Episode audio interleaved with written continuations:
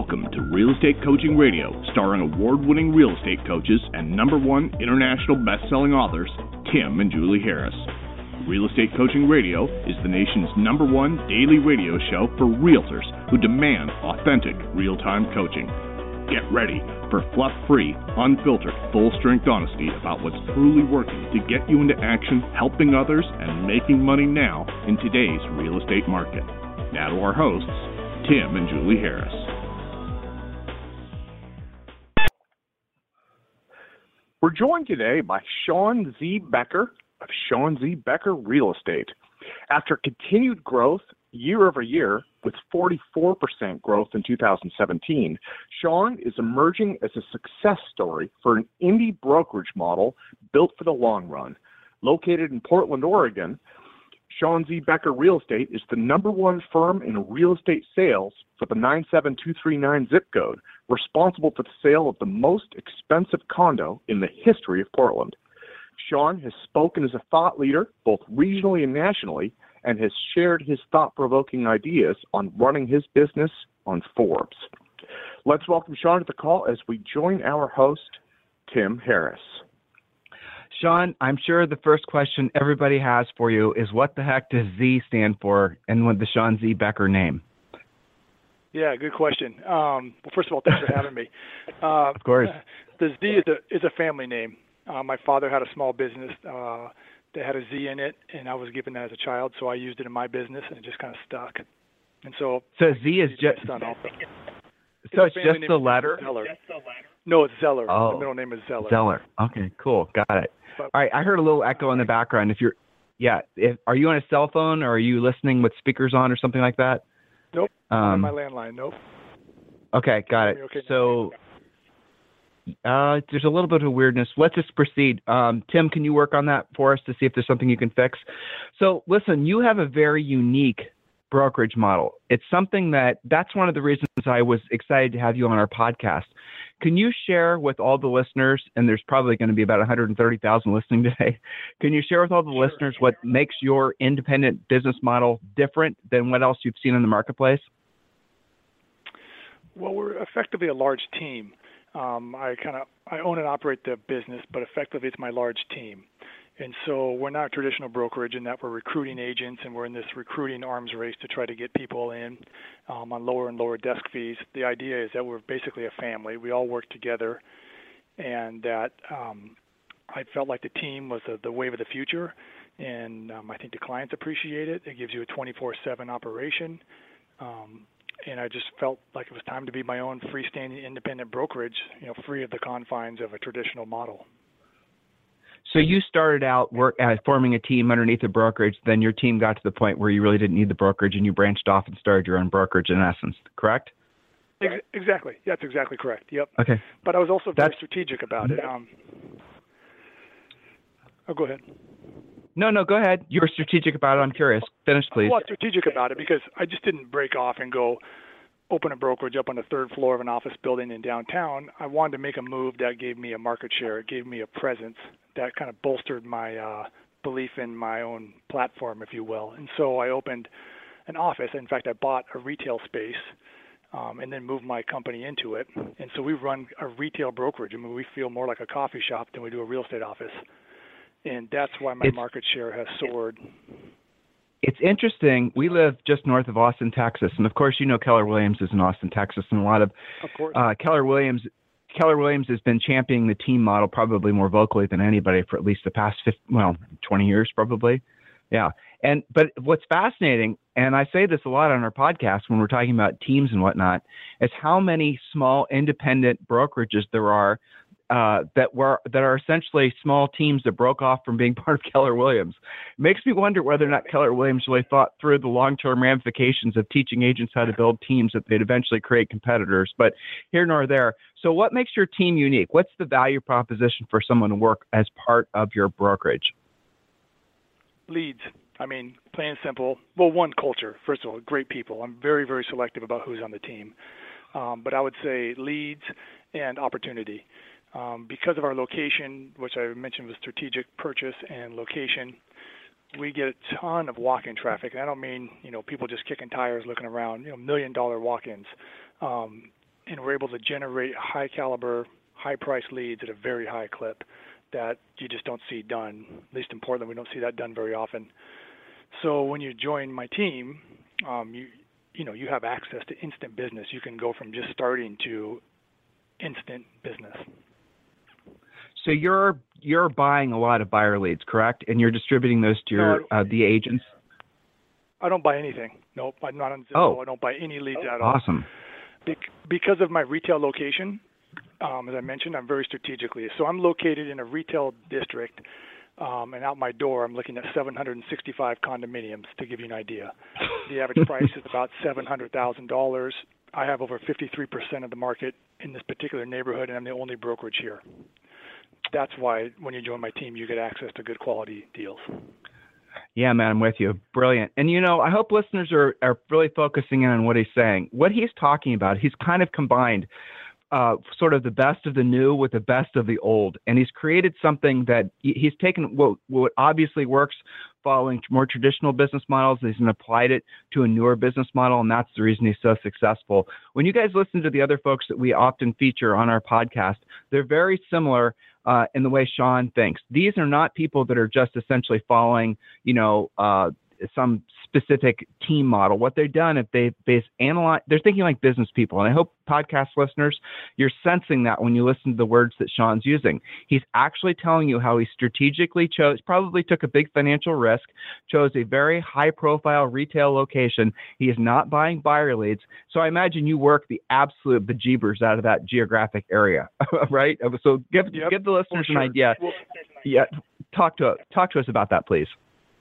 For sure, for sure. Yeah, yeah. So I'm, as I mentioned, the only brokerage down here, and I want to keep it that way. So, um, defensively, if you will, I'm the largest sponsor of almost any event in the neighborhood, whether it's movies in the park, concerts in the parks, the schools, fundraisers for the arts program for the schools in the neighborhood, the community gardens, the dog park, you name it, I've poured money back into the community.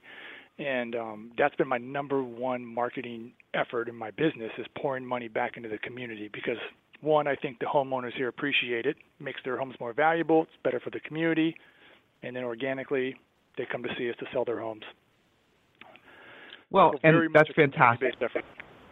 Right. I just got a message from uh, Ventura, and he wants you to try to hold the phone closer to your mouth so we can hear you a little bit better. He said you're a little bit faint, if that's okay, if you can. Sure. How's that? Is that better? Okay. Oh, that's a thousand times better. Very good. All right. So let's talk, for example, what were when you were starting out? Like we had somebody recently. He was the he had the number one team in San Diego, and uh, I forget how many units they sold, but like a bazillion. And he got rid of his team, and he's downsizing, and he's just focusing primarily on listings because he was unlike you, Sean. He was buying a lot of his business. And what he realized he'd created with this team model is a bunch of pissed off, hungry birds that were never happy with the worms that he was giving to them. So he just Mhm. finally realized when he put a pen to paper and he realized he wasn't making any money, he literally realized he was only making money off the transactions he was personally doing. Well, you know, blinding strike of obvious. He decides to get rid of his Yeah. team. Now he's downsizing. He's so, so you you've seen other people struggle with that model. So can you talk to that? Yep. It sounds to me like you have a lot of experience talking to other people. Yes. Yeah, yeah, for sure. Um, I guess a couple things about the team. So I'm not a firm believer in pigeonholing the brokers and saying you're just a buyer's broker. That's all you can do for us.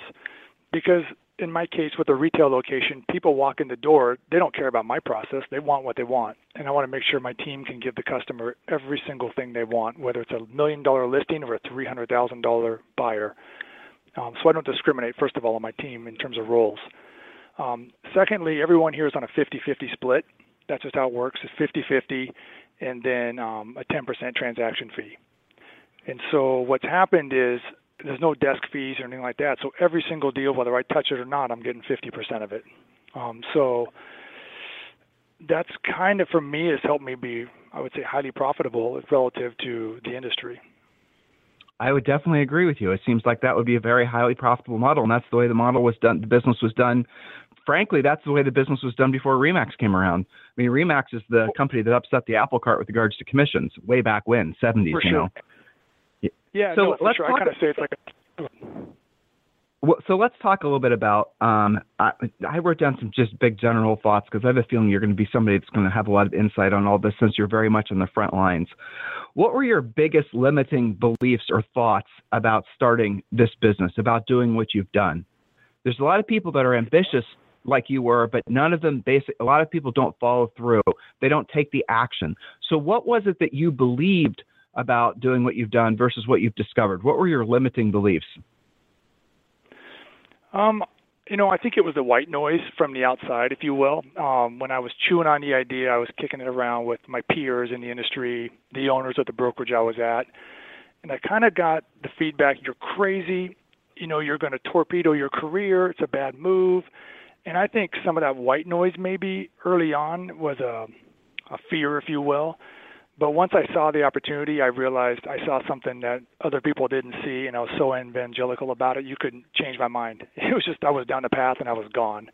Um, you know, I took a huge financial risk personally. I bought a 3,000 square foot retail space, parking. I mean, I was all in on this thing, and so there was no going back. There was no opportunity, or even there was never a conversation about failure. It was this thing's going to work. It has to. Um, so I put my life's work into it to make it work. Well, so right there, that's the big thing. You've heard about, maybe you haven't heard this. I shouldn't make the assumption, but I bet you have. You heard the story about the burning of the ships and all that, and the captain that burned the ship so the sailors couldn't decide to go back to the ship and not fight the battle on the beachhead. Have you heard that before? Mm-hmm. Not really. Not quite like that. No. Okay, well, I'll tell I'll tell the story. This is probably Tim's rendition of the story, but it's some historical fact that there was. This is way back when, obviously, but there was a uh, a captain and there was three ships, and he was supposed to uh, essentially attack this uh, beachhead. And, and on the beach were obviously well fortified troops, and for every one of his guys, there were like ten of the enemy, you know. And uh, mm-hmm. again, this is a historical fact. It, and so what happened was, basically all the sailors said, "Screw that! I want to stay on the ship." Well, he finally convinces them to get off the ship and go be soldiers. And what he does to make it so that they don't have a line of retreat is he burns the ships so they had no way of retreating. And as a result of that, they won the victory. And that's kind of what you did too. I mean, you you essentially made it so that you were all in on accomplishing this goal. You created what our dear uh, departed friend and mentor Howard Brinton used to refer to as a have to situation. You had to succeed. Mm-hmm. You didn't have a choice. That's incredibly powerful. So now that you're no longer in a have to situation, do you re, do you try to how do you recreate that level of motivation or how do you keep yourself motivated? Take a lot of vacation.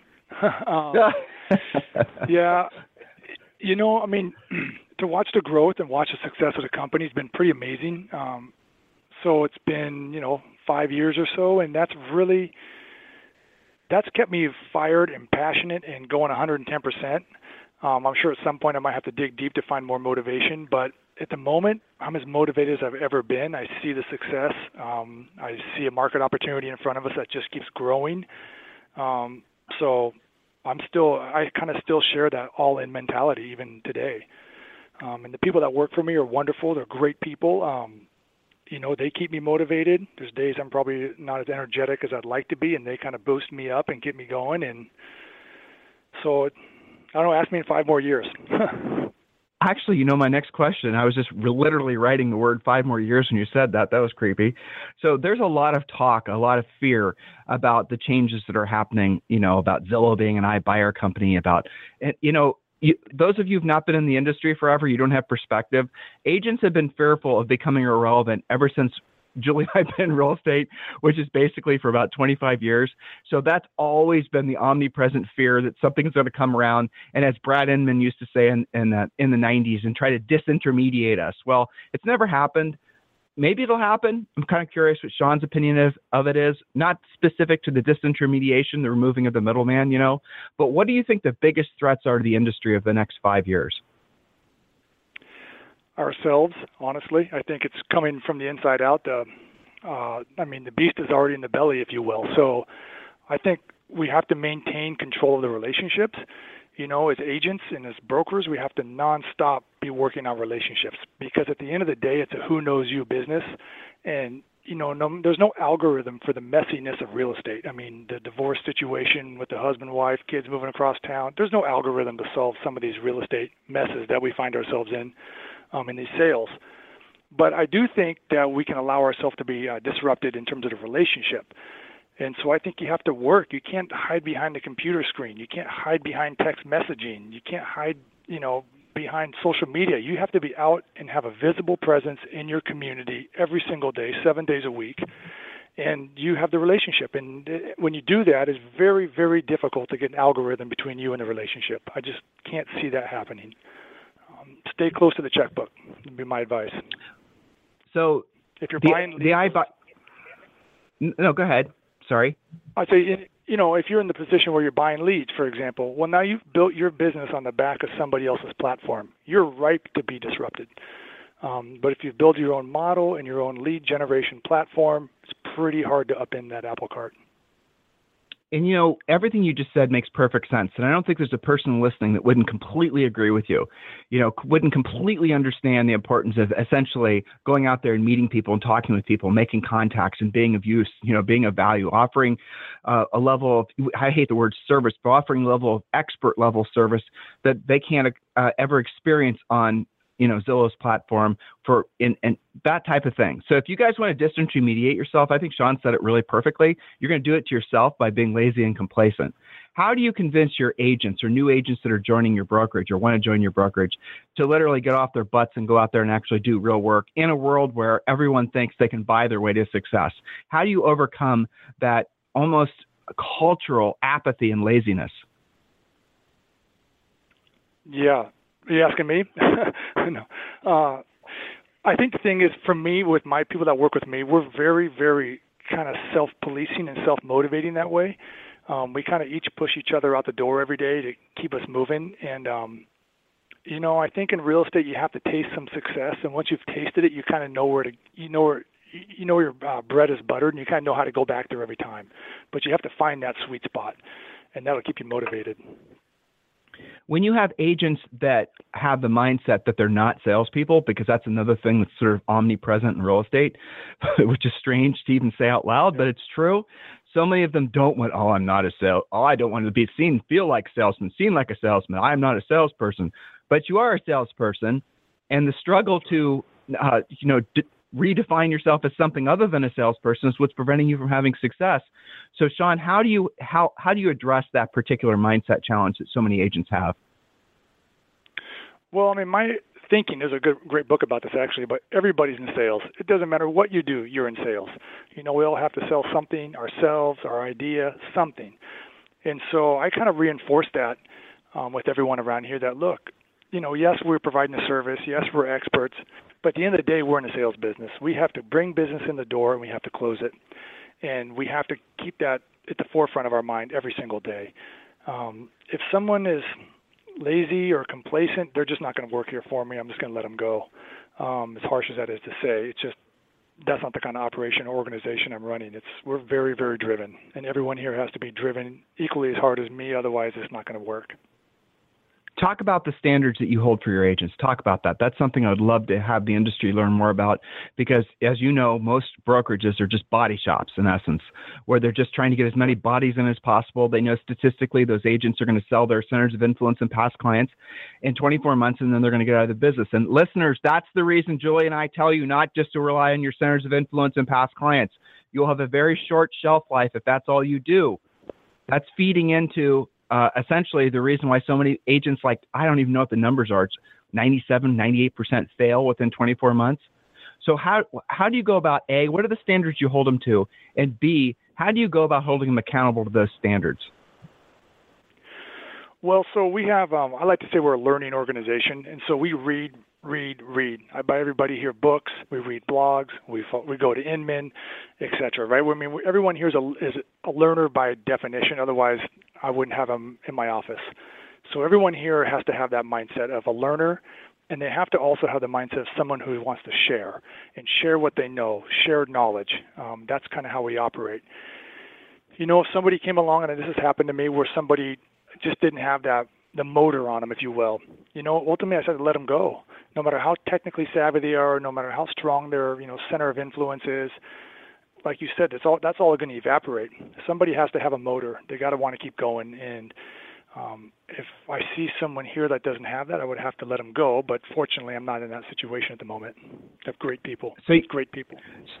so you're talking about the the drive to succeed, the drive to overcome, the drive to never quit, the drive to basically yes, you've had a shitty day, but you're going to pick yourself up and you're going to you know do what you don't want to do when you don't want to do it at the highest level. Can that be taught? You know, I would have normally said yes, but I have seen people that no, I just don't think either you have that drive or you don't. You know, all of us are going to fail. We're going to lose deals, and you know, you have to learn how to lose deals in this business. That's the nature of the business and you have to pick yourself up and there's only one word it's next and you got to keep going and if you don't have that inherently i don't know that it's pretty hard to teach somebody that drive that ambition you know you're we're professionals you got to train and coach and practice like a professional and you got to do it every single day even on sunday I think you're right. Honestly, i've been coached for forever and had hundreds of thousands of coaching calls, I think you're right. And I know that sounds counterintuitive to come from someone in my industry, but not everyone can succeed at the highest level. It's true and uh, and and they can, but they don't. And why don't they? Because they just choose not to. The information. This is a cool thing about nowadays, guys. This is I'm a real quick speech here. Is you have access to information like this great podcast. You're listening to someone like Sean, who's obviously incredibly experienced and honest. And those of you who are in the Portland area, if you're not considering joining his brokerage or at least trying to join his brokerage, if he'll take you, you're crazy. I mean, this is the kind of guy you want to work for, clearly. So what's interesting to me is there's so much information out there on how to succeed, and yet there's also a big, massive amount of information that's out there that's basically how to you know you can supposedly not ever have to do the real work and somehow you can magically succeed. And the liars out there that are selling false information about how to you know the silver bullets and the shiny objects the lead buying type things those are the guys that are right now winning the tug of war for the industry's heart and soul and that's one of the reasons that so many agents are struggling right now because they don't, they're not listening to Sean. They're not realizing that they have to get off their butts and go out there and meet people. They have to go out there and earn the business. Guys, if you don't have the success that you want, have you ever really just accepted the fact it's because you haven't earned it yet? And the only way you earn it is basically by providing a high level of service. In other words, help other people solve their problems in such a quantity that you'll have an abundance of opportunity and money. Have you ever thought about that? There's a direct correlation in the number of people you help accomplish their goals and the things you experience in life. And look, in this day and age, in our country, we are blessed that we can have some pretty damn good lifestyles living in, you know, just all over the place. And you don't have to earn that much money. And some people choose to spend their time, you know, working out or going to the gym or playing guitar or playing sports or just doing all these other things versus trying to make themselves uh, successful in business. And so you've got to really be honest with yourself because being successful long term in any business, and anyone that tells you this isn't what I'm saying isn't true right now has never really been successful long term in business. It is a lifestyle. It is a way of thinking. It's a way of breathing. It's a way of being. And if you if you can't, if you a don't have that in you already, which you probably don't, you can create it. But if once you start learning and listening from people like Sean, if you don't start emulating and copying and trying to basically, you know, um, share his wavelength of thinking and the intensity in which he thinks, then you're not going to make it. There is no gray area in this industry or any other industry. You have to basically be the guy who's willing to burn his ships. That there's there's so much to be said for that mentality. And there is virtually no room for anything in the middle anymore. That's the thing that all this information has done. It's made it so that there's so many people that are competing for the same deal that it's almost confusing as far as from the consumer's perspective who they should hire until they come across somebody who actually knows what they're talking about. That's when you make the biggest difference. So let's talk about um, one of our favorite books, Sean, is a book called Fanatical Prospecting. You might want to prescribe that to all your um, agents by Jeb Blount. It's an awesome book, by the way. Yeah, and, and one of the things he talks about is he talks about um, social networking and how social networking. I asked Jeb this question. I said, this is prior to our interview on, on our show, uh, Real Estate Coaching Radio. I asked Jeb, what, what was the react? See, he does a lot of coaching and training on, on like the big stage for like, you know, GE and, you know, he does sales training for these big, huge international organizations. And I asked him, well, what's their reaction to him telling them to, you know, essentially fanatically prospect, i.e., the picking up the phone, going to meet people, what you're talking about, what I talk about, versus the huge social networking thing. And this is what he said. I thought it was such a funny answer, an ironic answer. He said, Tim, my book is the number one New York Times bestseller right now. And it's about not social networking. It's about, you know, mm-hmm. essentially prospecting. He said, and it's being bought by these industry leaders. What does that tell you? You know, so the social networking thing is another thing that's plagued the industry because it's agents believing they could be passive and generate business. What's your opinion on that? No, I don't think passive and real estate uh, sales should ever be in the same sentence. First of all, um, I think you're prospecting 24/7, whether you're dropping your kids off at the school and you bump into someone, or you're walking in the front door of your office and you bump into someone. I, I think if you're going to be successful in real estate, you're prospecting 24/7. Period. End of a story. The business is too competitive. If you won't do it, somebody else will. And if you're not thinking about them, they're not thinking about you. And I mean, on and on, right? You no, you're prospecting 24/7. And if you look at brokers or agents, you know, who have become successful, they share this trait of I call it manufacturing deals. They know how to go put deals together that otherwise would not otherwise would not come together. They know the right seller to call. They know the right buyer to call. You know, they have that kind of innate um, marketplace command of the marketplace. And so, no, I think you're prospecting 24/7. That's my approach in prospecting guys comes in the direct format like many of you live in fear of doing but also prospecting has um, just when you're in normal conversations you're standing in line at starbucks or whatever and you know you're having you see this person a couple times you friend them up you guys you know i'm not talking facebook i'm talking real life friendships you know because you see this person so frequently introduce yourself and then you throw this at the end of the conversation as you're walking off with your latte oh by the way i was meaning to ask you who do you know that i should be helping buy or sell in this market if you think of anyone, I sure would appreciate if you uh, if you think of me. Just say stuff like that, guys. That's a contact. That's prospecting. That's a nice indirect, friendly, non-aggressive, about as amiable approach to prospecting as you can possibly get. We teach you guys how to prospect by just like uh, Sean. This is a great story. You might want to use this too with for your agents that are really you know introverted. Julie had this coaching client she was in premier coaching and she was super introverted, like someone who had been like an accountant all of her life. And just one thing led to another and she wanted to sell real estate. Somebody who on the surface you'd say would never be successful at it.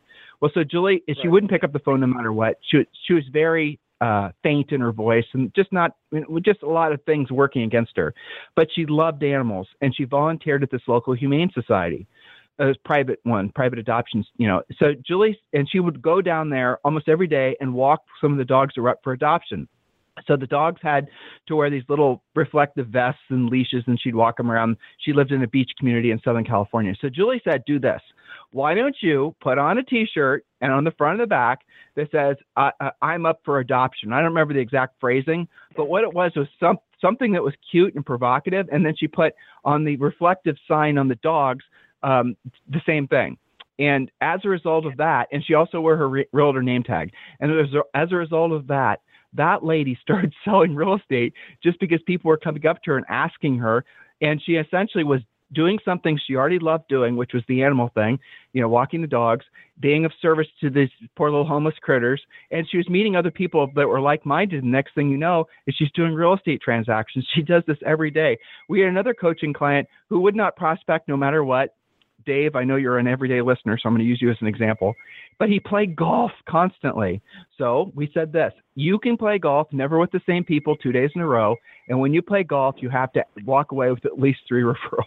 Now, I don't know if he ever, he, he always did three, but he at least did one. And his business took off too. So prospecting, guys, does not mean you have to be locked into a boiler room you know, with no light and a headphone on, where you're not allowed to come out until you've, you know, sold your whatever you're supposed to sell. Prospecting is a natural uh, extension of conversations you're already having with people that are surrounding you constantly. Uh, any thoughts on that, Sean?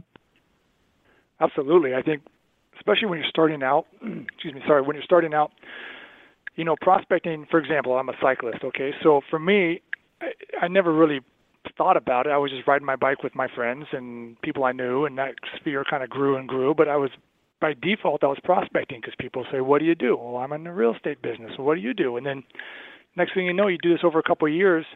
You know, whether it's knitting or cycling or dog walking or whatever the case is, go to your core, be who you are, and more than likely, people like you want to do business with you because they're just like you and it's a very disarming way to meet people as opposed to cold calling and trying to you know sell them on why they should list with you now for on an expired listing. Go network with the people you know and prospect in your own community of whether it's dog walking or cycling. That's where your business is going to come from. And now, just grow from there not that there's anything wrong, and obviously, guys, the the FSBOs and the expireds and the you know the other sources, that's always going to be the best source of business because those are people that already have their hands in there and say, yes, I have a house to sell. But if you're in a market like Sean's, I'm guessing there's not a hell of a lot of expireds, especially in this overall market, and he's living in one of the hottest zip codes in the country right now. So yeah, you're going to have to basically diversify. Remember, the rule is you have to have, or you should be working towards having at least seven spokes on your lead generation wheel. And the one that Sean and I are talking about is the prospecting spoke. And the prospecting spoke that you do in person is the one that's going to have the most impact the fastest. So, Sean, any, anything else you'd like to say to all the podcast listeners that are out there and folks in your particular market? Um, I can just tell by this is the first time I've talked with Sean, but I can tell that if I were to meet Sean in person, he and I would be fast friends because he and I are sharing the same wave, wavelength. Sean's not trying to puff himself up and talk about buying leads and talk about you know the magic of his 47 you know le- level drip system or as complicated this or as complicated that he's telling you guys the honest to god truth and what it takes to be successful in this business or anything any other business i love also what he said no matter what business you're in and this is so true if you don't see yourself being in sales, you will fail. It does not matter if you're a doctor, it does not matter if you're an accountant, it does not matter if you cut grass for a living. If you do not see your primary aim as being in sales, you will fail because you need customers. you need people to provide services to, otherwise, you make no money. No matter how good you are at whatever it is that you do, if you cannot sell it as sell what you do, you will make no money. So, Sean, anything else you'd like to say to the folks in your particular market, how they might reach out to you if they're interested in joining your brokerage, or anything else you'd like to say to the national audience? Sure, yeah. I think one of my parting things would be just be yourself. You know, also, I see people trying to be somebody they're not. If you're a brand new agent, you're a brand new agent. You you can't pretend like you have done something you haven't done. I think you need to be authentic and genuine and be believable. Just be yourself, and uh, you know I think that business will come if that's the case because most people that buy and sell real estate are sophisticated. They can see through uh, the mirage a lot of times. Um, and if you're trying to track me down, I'm pretty easy. It's Sean S E A N. Um, so SeanZBecker.com is my website. Um, you can always track me down through there. Um, we're located in South Waterfront in Portland, Oregon, so we're pretty easy to find if you guys are in Portland and you're seriously looking for a good place to plant long-term roots, working for a great brokerage, um, you know, I can't think of a better place. And I know some of you, uh, and Sean, I'm sure you experience this all the time. They're basically making their determination as to whether or not they wouldn't even talk with you based on the commission split. If you guys are thinking like that, I'm going to save Sean the hassle. Don't even call him and talk about commission splits seriously, don't waste his time because if you don't get the benefit, if you don't inherently, intuitively know what a huge benefit it would be working for this guy in his location, in his brokerage, working for someone has this mindset, if you don't see the value in that, then you're not a good cultural fit for his company. Sean, did I speak for you uh, sufficiently? Yeah, yeah, that's perfect. Yeah, that's, that's spot on, actually. Yep. I would say the reward just, has to be deeper than the pay split. Yeah, I just pre-qualified for you. Perfect. Thank you. All right.